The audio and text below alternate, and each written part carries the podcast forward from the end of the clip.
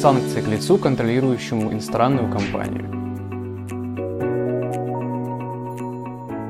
Привет, меня зовут Андрей, и вы находитесь на канале Юристы.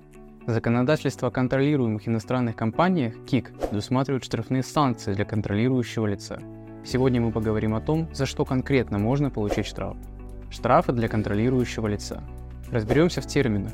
Контролируемая иностранная компания – это организация, которая зарегистрирована за рубежом и не является налоговым резидентом Российской Федерации, но часть ее доли принадлежит налоговым резидентам нашей страны.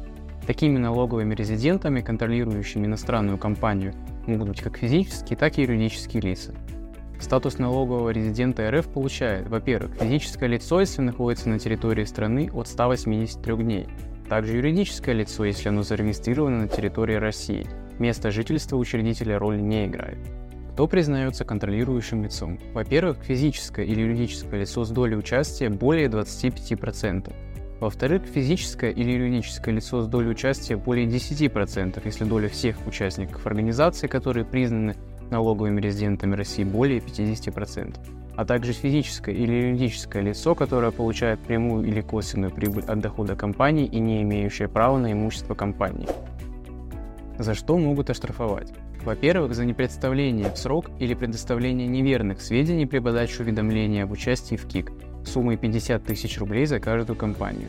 Во-вторых, за непредставление в срок или искажение сведений при подаче уведомления о КИК размером 500 тысяч рублей за каждую компанию.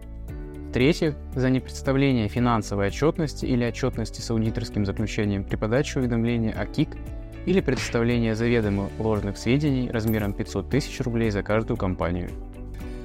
Кроме санкций, которые накладывает налоговая, есть и уголовная ответственность за уклонение от уплаты налогов физическими или юридическими лицами в особо крупном размере. Владеть зарубежной компанией или ее частью значит не только получать прибыль, но и подавать уведомления и отчеты в срок и в полном объеме.